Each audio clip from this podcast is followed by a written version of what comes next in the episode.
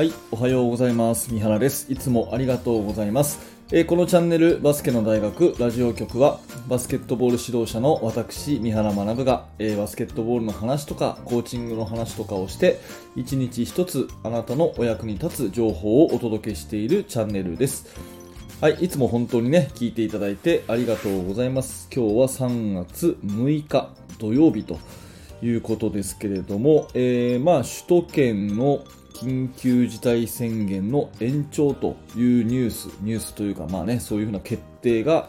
えー昨日されたわけですよね。えーちょうど考えてみると1年前に、まあ、最初の緊急事態宣言が出されたのがこの頃で、なんかもう1年経つんだなって思いながら私はそのね、うん、発表を聞いていましたけれども、まあ、緊急っていう言葉がね、まあ、要は1年続いちゃってるっていうこんな状況ですよね。まあ、あの、いろいろ思うところある人はいると思うし、まあ私もね、いろいろなことを思うんですけれども、やっぱり結局は、まあ、あのーやれることを頑張っていくしかないかなというふうに思っているので、えーまあそんなね、いつかは必ずね、あの元通りの生活になっていくと思いますから、まあ、バスケットボールもね、えー思う存分できる時が来ると思うので、それに向けて日頃勉強をしてね、えー行きましょうということ、まあ、これに尽きるかなということで、今日も、えーコツコツ淡々とラジオを撮っていきたいというふうに思います。はい、えー、と今日のテーマはですね、良い選手はボールを長く持たないということなんですけれども、まあこれ結論から言うとですね、ボールを長く持つんじゃなくて、ボールをたくさん持つと、回数を多く持つと。長く持つんじゃなくて何度も何度も持つ。これがいい選手ということだと思っています。ちょっと3つにね、分けてお話しますね。え1つ目は、ボールを持つとバスケットっていうのはそもそも窮屈なスポーツだと。いうこと。それから2つ目はですね、ボールを長く持つとディフェンスされやすくなるよということ。それから3つ目はですね、えーまあ、先ほども言った結論なんですけども、長く持つんじゃなくて回数を持つということですね。ボールを持つと窮屈だよということ。ボールを持つとディフェンスはされやすいよということ。ね、でいい選手は回数を多く持つっていうことなんですよね。うん、え順を追って話しますね、えまずですね、ボールを持つと窮屈っていうのは、これ、まあ、ルール上ね、そもそもボール持った人って動けないじゃないですか。ね、トラベリングしちゃいけないっていうことを考えたら2歩しか歩けないわけですよね。で進むにしてもドリブルをするしかないと、ね、ボールを持ってなければいくらでも動けるわけですよね、うん、っていうことはですねバスケットっていうのはルール上ですねボール持った方がこう窮屈なんですよ。そもそもが。うん、まずそれがですね、えー大前提にあると思います。だから好きな動きをしたければ行きたいところに行ってうんあの自由にね動きたいということであればボールを持たない方がいいんですよね。うん、だからボールを持っていること自体が窮屈っていうことをまず頭に入れておく必要があると思います。うん、なので本当に上手い選手だったらずっと持ってるんじゃなくてもらいたい時にだけもらうっていうのが一番いいって分かってる選手なんですね。うん、だから、まあ、この辺のところがまず1つ目のポイントになるかなと思います。ボールを持っているとそもそも窮屈だと、ね、ドリブルをするにししなきゃいけないし進むにしてもね、うん、で止まっちゃったらもう二度とドリブルはできないし歩くにしても2歩しか歩けない。これ非常に、まあ、ある意味理不尽なルールがあるわけですね。だからボールを持ってるっていうこと自体が窮屈だっていうのがまず1つ目。これ頭に入れておく必要があると思いますね。あのずっとボールを持ってたい人にはですねなんでわざわざそんな窮屈な思いするのと、ね、一回手放してもらいたいところ行ってででそのシュート打ちたい時だけもらえばいいじゃないっていう風にするとですね結構子供たちはね、まあ、確かになーって思ったりします、うん、これがまあ1つ目ですね。はい、で2つ目はですねボールを持っている人はディフェンスされやすいっていう話ですね、まあ、これは1つ目と同じなんですけれどもやっぱりあの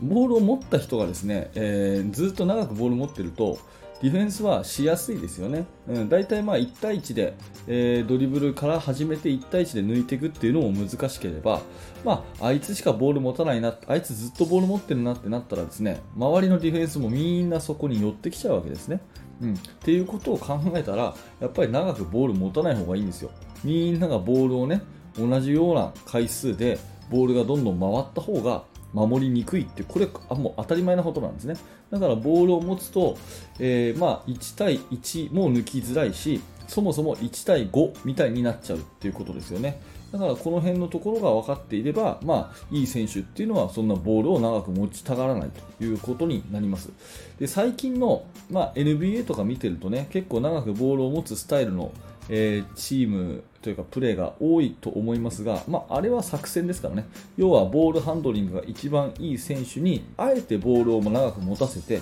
ね、ディフェンスを2人、3人引きつけてさばくための作戦ですからね、うん、ああいうことがする前提でやるのと、うん、ただただね、えー、ていうかな、あの王様気分でですね、えー、俺にボールよこせって俺がシュートするからみたいなねそういう感じのプレーとは全然違うっていうところはちゃんと理解しておく必要があると思います、まあ、いずれにしてもですね、えー、ディフェンスはしやすくなっちゃうんですね。ボールを長く長く持つと。うん。じゃあ最後に、えーと、じゃあいい選手ってのはどういうふうにするかっていうとこれはもう回数を多く持つっていうことです。ボールを持ってね例えば1秒、2秒持ってたらパッとパスをして動いてまたもらう。でシュートすると見せてまたパスして動いていってまたもらう、ね、っていう風にもらう回数を増やしていくっていうこういうですね、うん、選手がやっぱりいい、えー、選手なのかなっていう風に思います、うん。まあ、最近の選手は今ドリブルが多いっていうことも言いましたけどもやっぱりねあの本当にいい選手っていうのはあのボールがこうディフェンスが来たらですね周りの選手にちゃんとパスをさばくしあと、まあ、昔で言うねマイケル・ジョーダンとかね、えー、そういう本当のあのスーパースターはですねやっぱりボールをずっと持ってるんじゃなくて動きの中でちゃんとね、えー、点数を取るっていうことをやってる選手が歴代も多いと思うのでとにかくこの回数を長くあ多く持ってる。1回の回数で長く持つんじゃなくて短い回数で何度も何度もボールに触る選手がすごくいい選手っていうふうに私は思います。だから、まあ、その辺をですねもしうんできたらですね自分のチームのビデオとかを見てもらって、まあ、1試合全部やるのは大変なので1クォーターだけ、ね、1クォーターだけでもそのボールタッチの回数っていうのをこう調べてみるといいかもしれないですね、うん、強いチームのボールタッチの回数。で自分たちのボールタッチの回数。もしねオフェンスがすごくこう、あのー、なんていうかなミスが多かったりとか確率が悪かったりとかそういうところがあったら何らか数字で出てくると思うんで、えそういうボールを1人が長く持ちすぎちゃってるっていうところがターンオーバーにつながってたりシュートの確率を下げてるっていうことが結構あったりするのでその回数を多く散らせてるかどうかっていうところはね、えー、見てみると面白いかなっていうふうに思います、うん、なので良い選手っていうのは長く持つんじゃなくて、ね、ボールを持ってるとすごくそもそもルール上窮屈だしディフェンスも先読みしやすくなっちゃう。だから長く持つんじゃなくてそうじゃなくて、えー、ボールを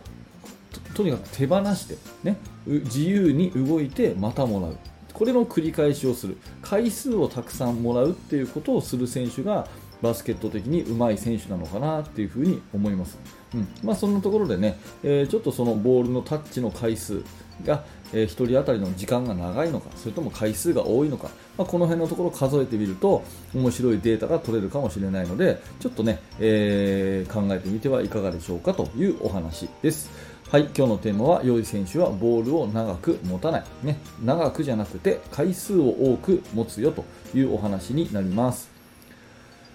はい、えー、ありがとうございました、えー、このチャンネルでは毎朝7時にですね、えー、いつもこういった感じでバスケの話とか、あとコーチングの話とかね、まあ、私が指導者なので、えー、どちらかというと指導者目線でですね、あ、なるほどなと思っていただけるようなお話を毎朝お届けしたいと思います。もし何らかね、ちょっとでもお役に立てたのであれば、ぜひグッドのボタンを押して応援していただいて、えー、チャンネル登録、また、ポッドキャストのフォローの方もよろしくお願いします。えー、特にね、ヒマラヤというものをやってますので、ヒマラヤラジオをフォローしていただけるとですね、えー、バックグラウンド再生というか聞き流しがしやすいので、えー、ぜひそちらもね、よろしくお願いします。はい、あと動画の説明欄のところにですね、あのー無料のメルマガ講座、こちら無料で登録できるですね、私からあのチーム作りについてのメールをお届けするサービスがありますので、えー、ぜひそちらの方もですね、えー、ご利用になってください。で、すでにメール登録していただいてですね、えー、もっと詳しく知りたいという方はですね、えバスケの大学研究室というですね、えそういう場もありますので、えー、ぜひそちらもですね、え覗いてみてください。はい、え最後まで、えご視聴ありがとうございました。三原学でした。それではまた。